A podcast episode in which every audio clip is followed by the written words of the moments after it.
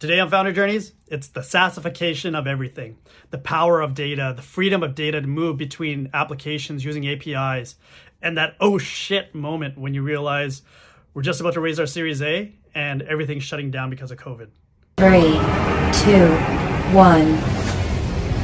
Hey everyone, we're back at it again with another episode of Founder Journeys. Today we've got the man, the myth, the legend, Jason Smith. he is a five time entrepreneur He's the CEO and founder of Klue, a competitive intelligence uh, platform for the enterprise sales industry. Um, he, they were recently honored as a Deloitte Fast 50 company to watch. They just uh, raised another uh, big round of investment and are hiring like crazy. But prior to Klue, uh, Jason was president of Vision Critical. Uh, Vision Critical is a customer intelligence company uh, that he grew from a tiny startup to over 500 person uh, market leader. Uh, he's also vice president of Electronic Arts. So all the gamers in the audience, uh, you know EA. Uh, Jason was a VP there for quite a few years. He's also co-founder of Columbus Group, 100% web uh, applications pioneer uh, that was acquired by TELUS. Uh, he recently received Ernst Young's Emerging Entrepreneur of the Year award. lots of other accolades, but some fun facts about him he, he took a gap year and he traveled around the world with his family. Uh, he went to Egypt in the middle of the revolution. He's planted over 100 trees, or sorry, 100,000 trees. Uh, he lost the tip of his baby finger while backpacking in Thailand. And um, uh, he dedicates time every week to helping entrepreneurs. He's a mentor advisor at Launch Academy. He's a mentor advisor for me. Uh, he's uh, an amazing human being. Please welcome Jason Smith to our show. Jason, come on, please tell yourself that I haven't covered and, and maybe dive into Klue itself. What is Klue? What's the competitive intelligence industry? Give our audience a little background about uh, uh, the, the, industry that you're dominating here. Right. First of all, that's kick-ass welcome. Thank you. wow, that's awesome. That's better than my mom would do. Thank you. Um, uh, yeah, Klue, Klue's been a fun journey. It's you know like every startup, it's it's it's it takes way longer than you think to get to the point where you've got um, the real traction and some level of success. I think we're we're on our way there. The round that we just raised was a 50 million US round, so it was a nice big one um, from a, a Series A standpoint that helps give us the fuel that we want. And we actually that's a fun side story. Raising that in the middle of COVID, we literally kicked off on March 16th. But the company itself is focused, yeah, on competitive intelligence. I won't go into a whole sales pitch, but effectively, my challenge at Vision Critical was witnessing a sales team that was being uh, corrected by very educated prospects to whom we were pitching Vision Critical for. And they were saying, actually, your competitor does do that when we were making claims that the competitor didn't do that. And that becomes a very awkward situation. So I started uh, looking around for something that could basically put what my competitor was doing on a continuous insight dashboard and there's nothing out so there. So you basically scratch your own itch. You, you had a oh, major pain in, in your current corporation and um, as you moved on, you decided, hey, this is something that's worth solving? That was a big part, and it's you know what, and that's true of most startups, Ray. I find like I, it's you gotta you gotta have something in your mind that's bothering you of why isn't there a solution to this, and then you go through the process of there must be a solution to this, and then you do your research, and you're either kind of emboldened by your vision, or you're you realize that you might be a little late to the game. But that was certainly the case in Klue yeah that's again it's it's part of being an entrepreneur. You, you want to solve problems you want to solve challenges. Most first time entrepreneurs tend to focus on b2c business to consumer products or challenges because that's what they know that's what they're faced with. But you are also an investor. You're you're uh, somebody that's been around the industry for quite a while. You know that it's the b2b companies it's the the unsexy businesses that really have the chance of being a big success and and uh, uh, are easier to kind of get success metrics So Yeah, I think your odds are a lot better. Like if you talk to most VCs, finding that right B2C winner, I mean, there haven't been that many huge B2C companies in the past. We know them, Snapchat, TikTok, others, but it's like there's not that many. Whereas in the B2B world, there are a lot. You have to find a problem that a business has and you can solve it. And I think that world of point solutions is is increasing. Like I think the last number I heard was over 150 SaaS applications on average inside the average business. Uh, that's a lot of solutions, right? And before it was kind of yeah. big platform day, and now it's like if you solve something for one particular division or one particular group or one particular uh, title really well, they'll pay you for it. And that, that's an area that you fall into. So that that's a really great point there. That within an organization, typically there's over 150 other SaaS services that they subscribe to to help them operate their business. That that's that's it. And I like my thesis was, and it's a, a bit of a counter thesis for some. I think we're not even we're not we haven't even gotten started. I think we're going to SaaSify pretty much everything, and there's going to be you know greater point solutions. But I think underneath all of these is data is transferring between all these point solutions, so it can talk in a way that it couldn't before. Right? APIs make that possible. So you're not locked in these data silos. So it's okay to have a bunch of solutions so long as some of that data could move into Salesforce or move into Oracle or move into ERP solutions or into reporting solutions or to data lakes and the snowflake so that you can actually pull out what a, a, macro lens of all the data would be across all your apps. So my view is, yeah, that continues. And it's all about scratching that itch. If you can solve a problem for somebody that they're doing manually and spending a bunch of time on, and then ideally, think not just the time savings, but back to some kind of revenue gain or an expense saving. Then you've got this combination of it saves me time, it's easy to use, and it makes the company money or saves the company money. This is a very, very different landscape today than uh, when you first started your entrepreneurial journey. What is it? What's different today? Like going from your first startup to your fifth, how did you approach things differently? Oh. What what the what made things easier? What made things harder? So when i when i when i did my first startup i was your classic um, straight out of university i want to start a company. And this is back when like it wasn't cool to start companies. So like i, I went to sauder ubc i graduated with a business degree. My parents were like okay you're going to get a job at like american express or some big boy company. And i was like i'm going to start this company with two of my buddies. And they i was I'm crazy mm-hmm. wasting my degree on something. Again, it was back when it wasn't cool to do entrepreneurial stuff. So my theory was like, look, I'm young. Um, I've got an idea. Um, I was big into, or I'd say I was interested in what the web was doing. And it was kind of emerging back then. It was like early days. Like I think there were like five people on the internet in total back when I got started. it was super early. And, um, and we were kind of, I had a very geeky friend and myself and we just thought that people needed back then websites. And literally, we knocked on the doors. If you can imagine this, Ray, we knocked on doors of companies like TELUS and Verizon and like telcos like that, and going, "Hey, I think you need this thing called a website, and we should build it for you." Like, imagine that. That's what we were pitching way back then. So, you know, the web's changed a hell of a lot since then. There's a lot more people online. There's uh, a lot more bandwidth online. Like it was dial-up modem days back then. But I think the consistent consistent theme with somebody that thinks about a startup today is is just looking at what was going on and you're in the middle of it and going i think this feels like something that people are going to need. Why don't we build something towards that need and just see? And actually you know one of the things that i find different from startup then and say my fifth startup now is is that um, i'll call it the youthful naivete that was helpful to not know how painful some of it would be, frankly, because you just go into it. You're like, that seems like a good idea. I've looked around. Um, I'm going to do that. And you just go forward and you don't see all the brick walls. As you get older and you've hit your head against enough brick walls, you start to notice the brick walls a lot more. And so that becomes a bit more of a challenge is to make sure that you still look for the loose brick in those brick walls, having seen a lot of them. Whereas in the early days, you're kind of like, who knows, let's go do this. And that was what our first company was. It, it ended up being successful. I think maybe that's the other um, benefit is if you're successful in your first one, you've got this other naive belief of this is easy. You know, hey, this is your first mm-hmm. time, you win. And it, you know, in, in our case, TELUS bought us for double digit millions and we were young in our 20s and we thought this stuff was easy.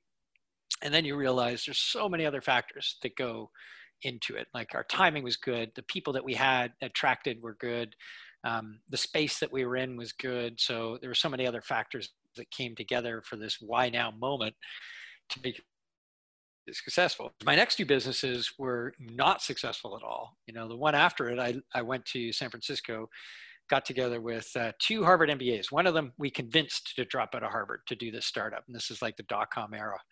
And, um, and we thought this huge idea was awesome. Leverage the Harvard Mafia to get into all these VCs looking to raise $20 million on the back of a PowerPoint. And it was a total failure compared to like the come out of university with two buds, put five grand in a pot, buy max, and just go and try and see if you could do something. It was a much bigger shoot for the uh, swing for the fences, but also with these connected Harvard MBAs compared to, you know, what do we know here in Canada and Vancouver? What are we doing? And um, it turns out that, you know, you need a lot of other things to come together, not just the network to make a business succeed. With, with experience comes wisdom, and you're able to look back and, and realize, okay, there's a lot of luck involved in all this, but Tons. also um, the, the, like you go back to the naivety of, of you hit a brick wall, you just want to pound your head through it and, and force your way through it. Whereas if you get your experience, you're able to sit back and say, I actually see that brick wall coming. How do I avoid it? How can I walk around it? Or how can I get over it as opposed to trying to go through it? But the I, I go back to it's the, the big fish, small pond syndrome as well. You you guys were a big fish in Vancouver. You got acquired by a big telco that's local, uh, double digit um, uh, millions return. It's like, okay, hey, we can uh, bat uh, pound for pound with the big boys. Let's go to San Francisco, and then it's a totally other different market out there. So how did how did you guys, I guess, uh, did you recognize that right away? And if so, how did you adapt, or did you turtle up and decide yeah. not coming home? It's it's a good. I don't know if it was uh, the turtle up's a good analogy. Uh, maybe a good analogy. I don't know. I think I think what it was is um, coming straight out of university. I honestly I just didn't know what what the level of exceptional was. I didn't mm-hmm. know what really good looked like.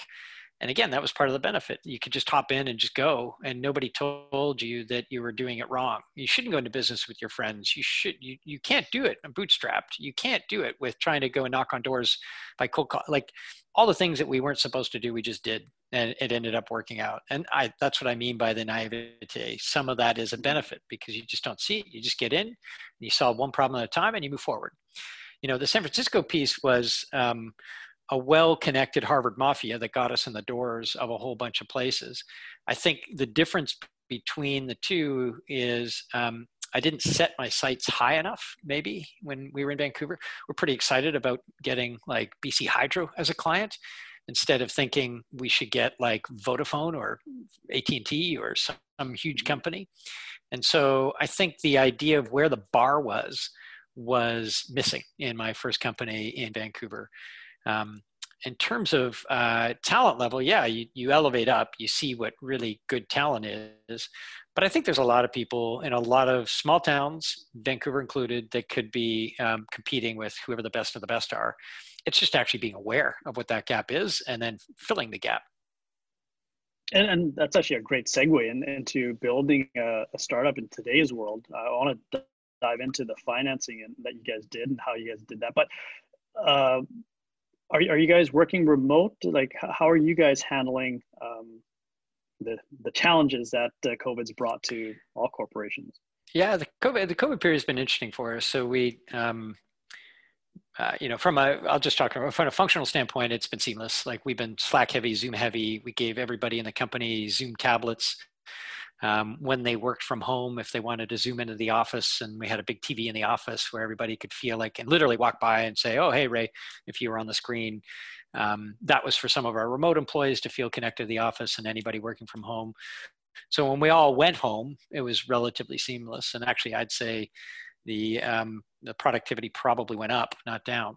Um, and we had to watch people kind of overworking because the office was just like two steps in your pajamas away. Um, yeah. So, you know, I think the transition there has been 100% of our sales are online, right? Like we have not, we have not shaken hands with any of our clients, the big clients, even Dell, Cisco, Workday, like we've not even met them in person. So um, that part was straightforward. The fundraising, like kicking off a fundraise back in March of, uh, was the weakest, the March 16th when we did it. And that's when it all got real. Like that was the moment when we went, okay, that's where travel crazy, started to shut down, and, and like, the leagues were shutting down. That's where yeah. everybody went. Okay, we can't do this, and literally, it was like each day was the equivalent to a month of awareness. It felt like. So when you mentally go back to that stage, it was it was a moment of terror for me with my startup because um, we were going to raise money in Q2. So in April, I was going to kick off a fundraise because we had done well in Q4 2019 we're doing even better in Q1 of 2020 and i'm like well let's not raise now let's raise after we've had two really good back-to-back quarters mm-hmm. and show that and um, and then of course you know covid hits and and then it, it, it gets crazy and so i i sent some emails out on so march 16th. was it like a was it an oh shit moment or was it a oh, oh. wow there's an opportunity here so uh, funny enough both. It was definitely more oh shit. It was a fear moment because we had money that could last through to the end of the year but my vision my thought was like this thing's going to last a long time. Like this is going to hammer the mm-hmm. economy. That nothing else has been so instant and so global that this is going to hammer the economy for a long time. So i thought oh my gosh like nobody is going to give anybody money later on in the year when everybody realizes how bad this thing is so at the same time, though, when you look at your product, competitive analysis, this is a tool that will become indispensable in this uncertain time. Like you got all these other challenges, but uh, you really need to know what your competitors are doing. And so, so that, kind of like that was a huge benefit for us. You know, the market picked up like when 30, 40% of your pipeline, your sales pipeline disappears, you grip the stick really tight with that remaining yeah. 60, 70%. So they don't want any tool taking away from their ability to close deals. And then you've got CS people going, well, hold on, there's all these competitors sniffing around our accounts. What do I say and how do I defend? So, from a business standpoint, it was actually beneficial for us. But fundraising, like I sent notes to VCs that I had warmed up that week of March 16th and got the instant no way, no how. Nobody's going to buy sales and marketing tech right now. And by the way, we're just focused on our portfolio companies. Forget it. You're out. And I thought, oh my gosh. And these are people like partners that I had warmed up and done all of the things that I was supposed to do, like a year in advance, multiple meetings, got them excited, and uh, and got the flat instant denial. And so that week, you know, looked pretty grim. But then, you know, started reaching out to a couple others, and literally within four weeks, we had three term sheets. It was by far the most accelerated fundraising process that I've ever experienced, and in hindsight, turned out to be an absolute brilliant move because all the VCs suddenly had their travel schedules open up. Yep. They weren't at conferences. So they're willing to take meetings. And so then the question was, would any of them invest? And what I found counterintuitive is it was actually more personal than the face to face because each meeting started with, How are you doing? Like, how is COVID impacting you? There was this human element. And then, like, a lot of the VCs weren't familiar with really using video conferencing and Zoom the way that entrepreneurs were. And so there's actually a, a, a nice power dynamic that is like, can you hear me? Can you see me? Yes, I can hear you and I can see you. Yeah, it's good. Um, you're, you're telling you had, them how to turn their mic on, right? it was a little bit of that. And then there's, you know, sock puppets in the background with their kids and they're like, shh, shh. And so it was just, it was, it was a moment of humanity in a way that I wasn't used to in, you know, shuffling down to the Bay Area to do kind of the 101 and Sand Hill Road kind of meetings. And so um, it was extremely efficient also because you could go from one meeting to the next and like I was doing eight partners and accelerating to the no's or the yeses extremely efficiently.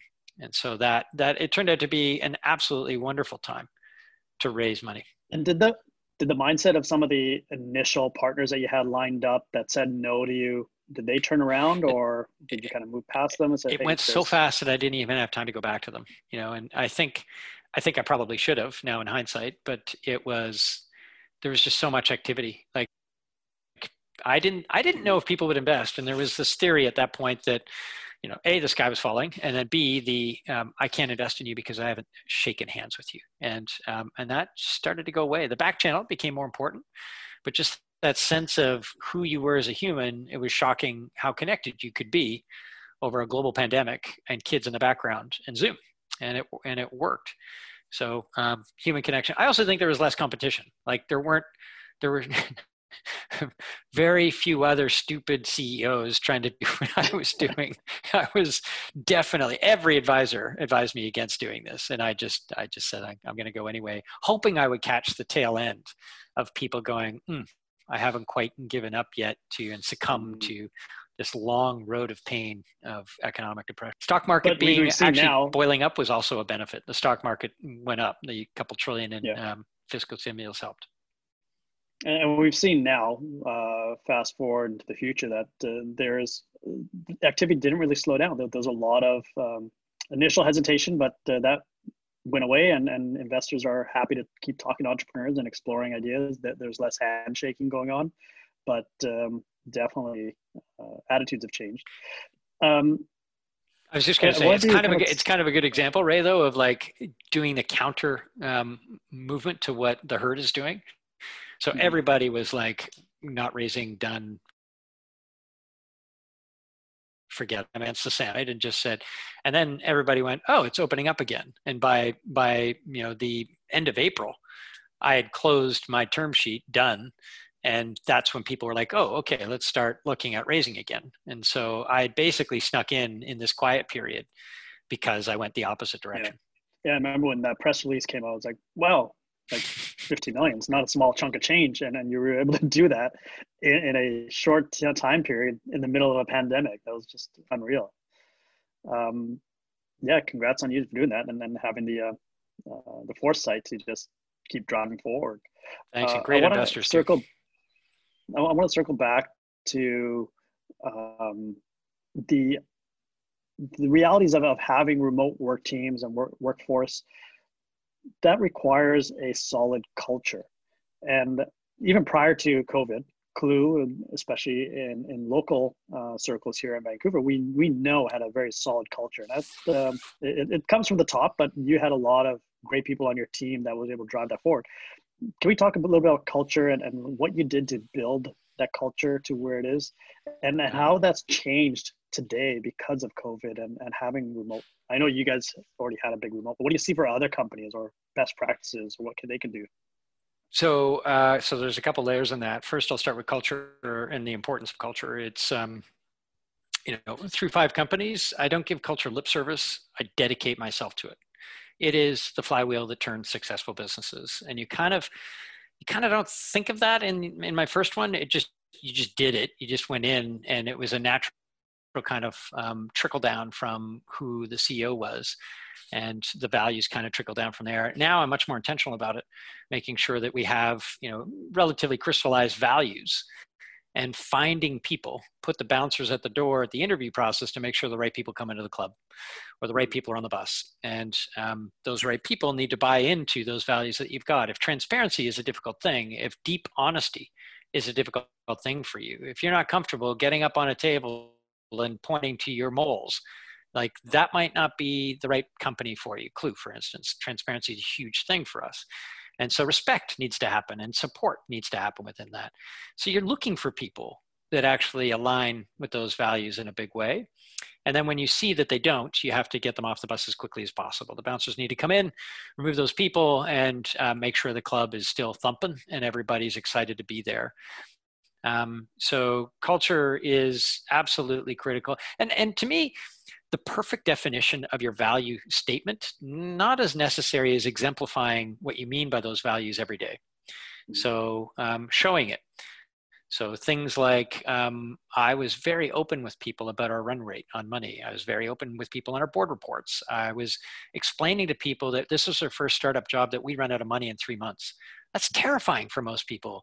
But when you can ex- explain what the background is of okay it's three months but we've got we've got this option then this option then this option. And here's you know scenario a through d of what could happen. And don't worry we've got this and this is not abnormal. Then suddenly people can get at ease versus like hearing some whisper that there might not be enough money and you've kind of so um, you know for me that's a that's a key piece the cultural side and defining it at a high level and then acting the way that you want others to act. Hmm. Um, it's kind of like walk the walk, don't just talk the talk. Like practice what you preach and, and lead by example. But that, that's actually what I want to touch on. Is it top down driven? Is culture all out of Jason Smith's mind and, and what you want uh, everybody else to do, or is it bottom up, or like how does culture permeate into a team? So I think I think absolutely I think there's I think it starts at the top. I think you know the the the the if it smells, it's the head of the fish, right? Uh, typically, and it's from my perspective, people are, are looking very much at the co-founders um, to see what is acceptable within that work environment. How do you approach each other? You know, is it are you constantly fighting? Are you not? Are you placating people? Or are you challenging people in a respectful way? They're watching everything. So in some ways, it's a bit like seeing friends or parents where you're looking to see what that social vibe is. Do you fit that or not? And there's going to be somebody that's kind of leading that group discussion or your parents in a certain way that will set the tone. But I think it's, um, I think it starts there and then very quickly it goes to the bases. And I've always thought of culture as like there's going to be people that are detractors in your culture, and there's going to be um, promoters of your culture. Mm-hmm. And ultimately, you as a CEO cannot maintain all of that. Somebody will take somebody else for a coffee and say, you know, are you feeling like this? Like it, it's kind of stinky how the company is doing that. And that's the moment when somebody else needs the defense of the culture of huh i'm not sure i feel that way and you know what's your role in that? And maybe we should bring that to somebody else to see if we could figure out versus yeah that really sucks totally and going down that path. Like that's where it depends on the people that you've hired how much they've ingested internalized that culture and then frankly how much of a voice you've given them to vocalize and defend um, and promote that culture.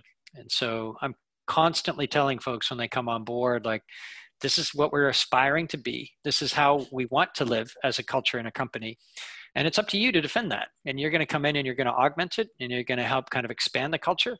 And ultimately if you find pride in that then you're going to be asked to defend it at some point and imbue that on the next hire that comes after you. And what do you do in, in scenarios where the environment starts to change and and the culture that you had may not resonate with somebody anymore or, or like their personal situation change or their view on on black lives matter or something else something pops up. Mm-hmm. like not to say it's the, the, at the corporate level it's at an individual level. How do you address that? So somebody is no longer a fit or their views and, and worldviews might be changing and you see it happening in front of you. And it happens a lot. And so i think it starts with an open discussion an open and very clear authentic genuine discussion about well, are those values truly misaligned or is it about a, um, a perspective on those values that just mm-hmm. needs to be adjusted um, whether it's the company or the individual so i think an open honest discussion is the heart of most things just like everything it's communication and finding is there a degree of compromise that works or is it now compromising values and the minute it's compromising values on either party the individual or the company it's time for them to go and you treat them with respect and you make sure that you exit that person um, as respectfully and as best as possible, but you do it quickly once there's a realization that the values are truly misaligned. You cannot risk having value misalignment, particularly in the earliest days of a startup, um, and, and, and have a thriving company. Like um, one, one person that misaligns on those values that you're holding and trying to build up will constantly chip away at it. And it's very difficult to have a tree grow when somebody's stepping on it and when it's youth, when it's a little sapling all the time. It just, it, it, it'll grow up deformed. So no, you need to protect that and you need to make sure that you're, you're weeding it and giving it the sunlight it needs. And so if somebody's stepping on that tree, you, you got to remove them. That's, that's a really valuable insight. And um, you can definitely tell there's some serious wisdom uh, built up there, Jason. And um, I really want to thank you for taking the time to uh, help us with uh, educating our audience about entrepreneurship and your journey. I want to kind of wrap this up with two questions for you. The first one is about an app or a tool or some sort of process that you found extremely valuable for your founder journey that you think our audience might uh, benefit from as well. And it could be something that's mainstream or even something that's obscure that you know of that maybe your audience doesn't. So, um, interestingly enough, I I was thinking I was trying to come up with like a clever unknown app that nobody would know, but I'm actually going to go with um, Google Sheets, and it's a bit of a cop out, I know, but it's about the models that you can build in Google Sheets on everything. From the financial piece is one thing, but the sales piece in particular. And so ahead of the CRM that you choose, however, um, if it's Salesforce or HubSpot or a Pipedrive in the early days, you want to figure out your flexible model around a sales process.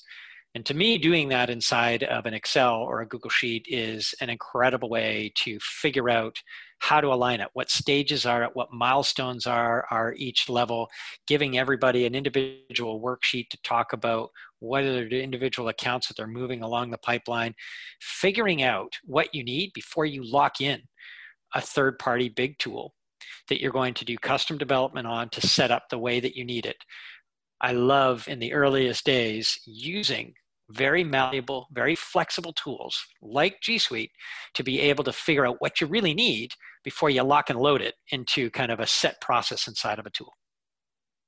Yeah, it's actually a really great one. Um, it's as a bootstrap company, something that's trying to get up off the ground. It's something you already have accessible to you.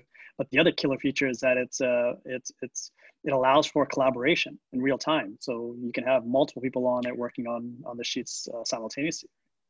100% on the collaboration and i think more importantly is there's so many models hey can i see what your google sheet looks like for your financial model can i see what your google sheet looks like for your sales forecast can i see what it looks like for your marketing funnel people have like 50 or 100 of those different templates that you can use to figure out your own so i talk about the malleability of that like there's so many people you could just knock on the door of and ask for or that are in blog posts and hey download this excel sheet download this metric sheet, download sides. Like begin there before you lock and load into SaaS software on a bunch of them. A lot of people have already done the heavy lifting. They, they built models. They've got all the macros and, and calculations and the formulas in place. Right. So start there. Leverage it. Make them your own. Uh, so last question for you is if you were to take another kick at the can today, starting a new company, what advice would you? After so my what, fifth you, one, Ray, tell me no, not no. to. or would you give it as advice for somebody new starting something, or even a seasoned entrepreneur starting something new in today's world? Yeah, so I think for those in your audience that are listening and thinking about starting a company. I always think of it as a step journey, not a linear line going up. It's a step journey because you need to set milestones that are very clear, drop off a cliff or head up the elevator to the next level. And you need those clearly in your head. And that can be as simple as I've got this idea. I think it's good. I'm going to just keep sleeping on it. And do I keep iterating on it? Is it something that I keep thinking about? Do I keep asking others questions about? Is it something that's sitting with me that I feel like, hmm, this is something that I kind of want to look into? And that's kind of your first step function. Are you going to go up to the next level, which is now you're going to go outside your own little brain, your own little world, your own trusted world, and now talk to 100 smart people? And I always think of it as 100 smart people coffees. So, like, you go test that idea with 100 smart people, and you start every conversation with, I need the cold, hard, ugly truth. I need to know if my haircut's ugly. I need to know if my clothes look ugly. I need you to call the baby ugly now before I spend years of my life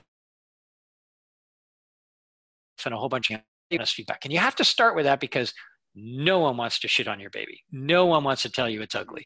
So everybody gives you kind of positive accolades because there's nothing in it for them. So if you start with that, then those hundred smart people will challenge you, cajole you, and you'll either leave those meetings more emboldened or you know knocked off your perch a little bit on that idea and so that's kind of your next level. And then you've got to find your co-founder. Is it somebody that you can trust?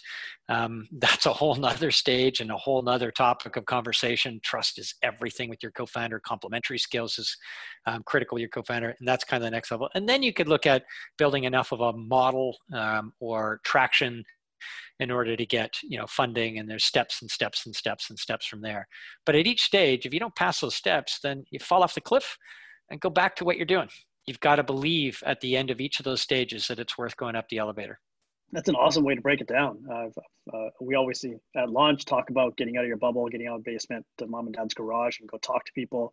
Uh, but uh, the way you broke it down is, is awesome and, and really actionable for people to go out and uh, uh, build something great. Jason, really appreciate you sharing your massive amount of wisdom and insight with our audience today.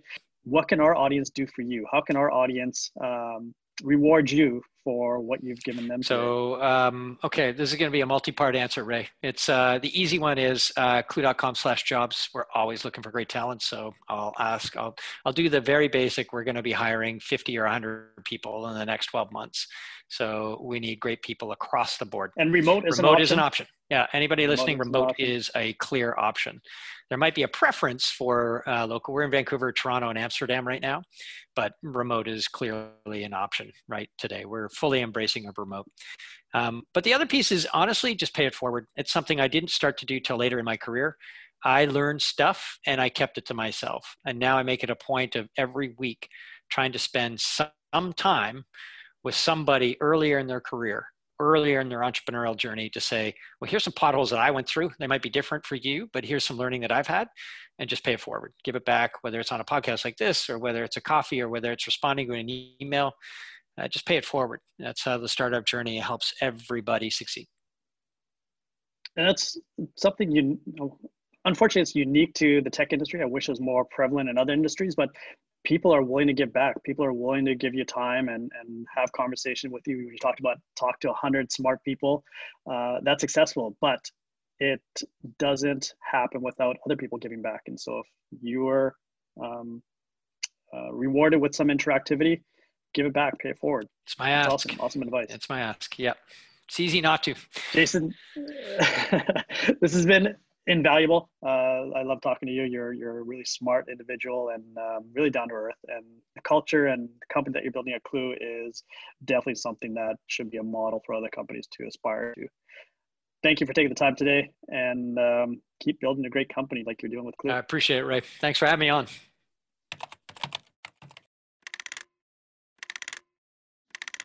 Launch Ventures is for entrepreneurs by entrepreneurs. Every Friday starting February 5th, we will be releasing an episode of Founder Journey series. Please like, share, and follow. We're excited to share the series with you. If you're interested in taking our courses, head on over to our link in bio and get started or visit our website at launch.vc.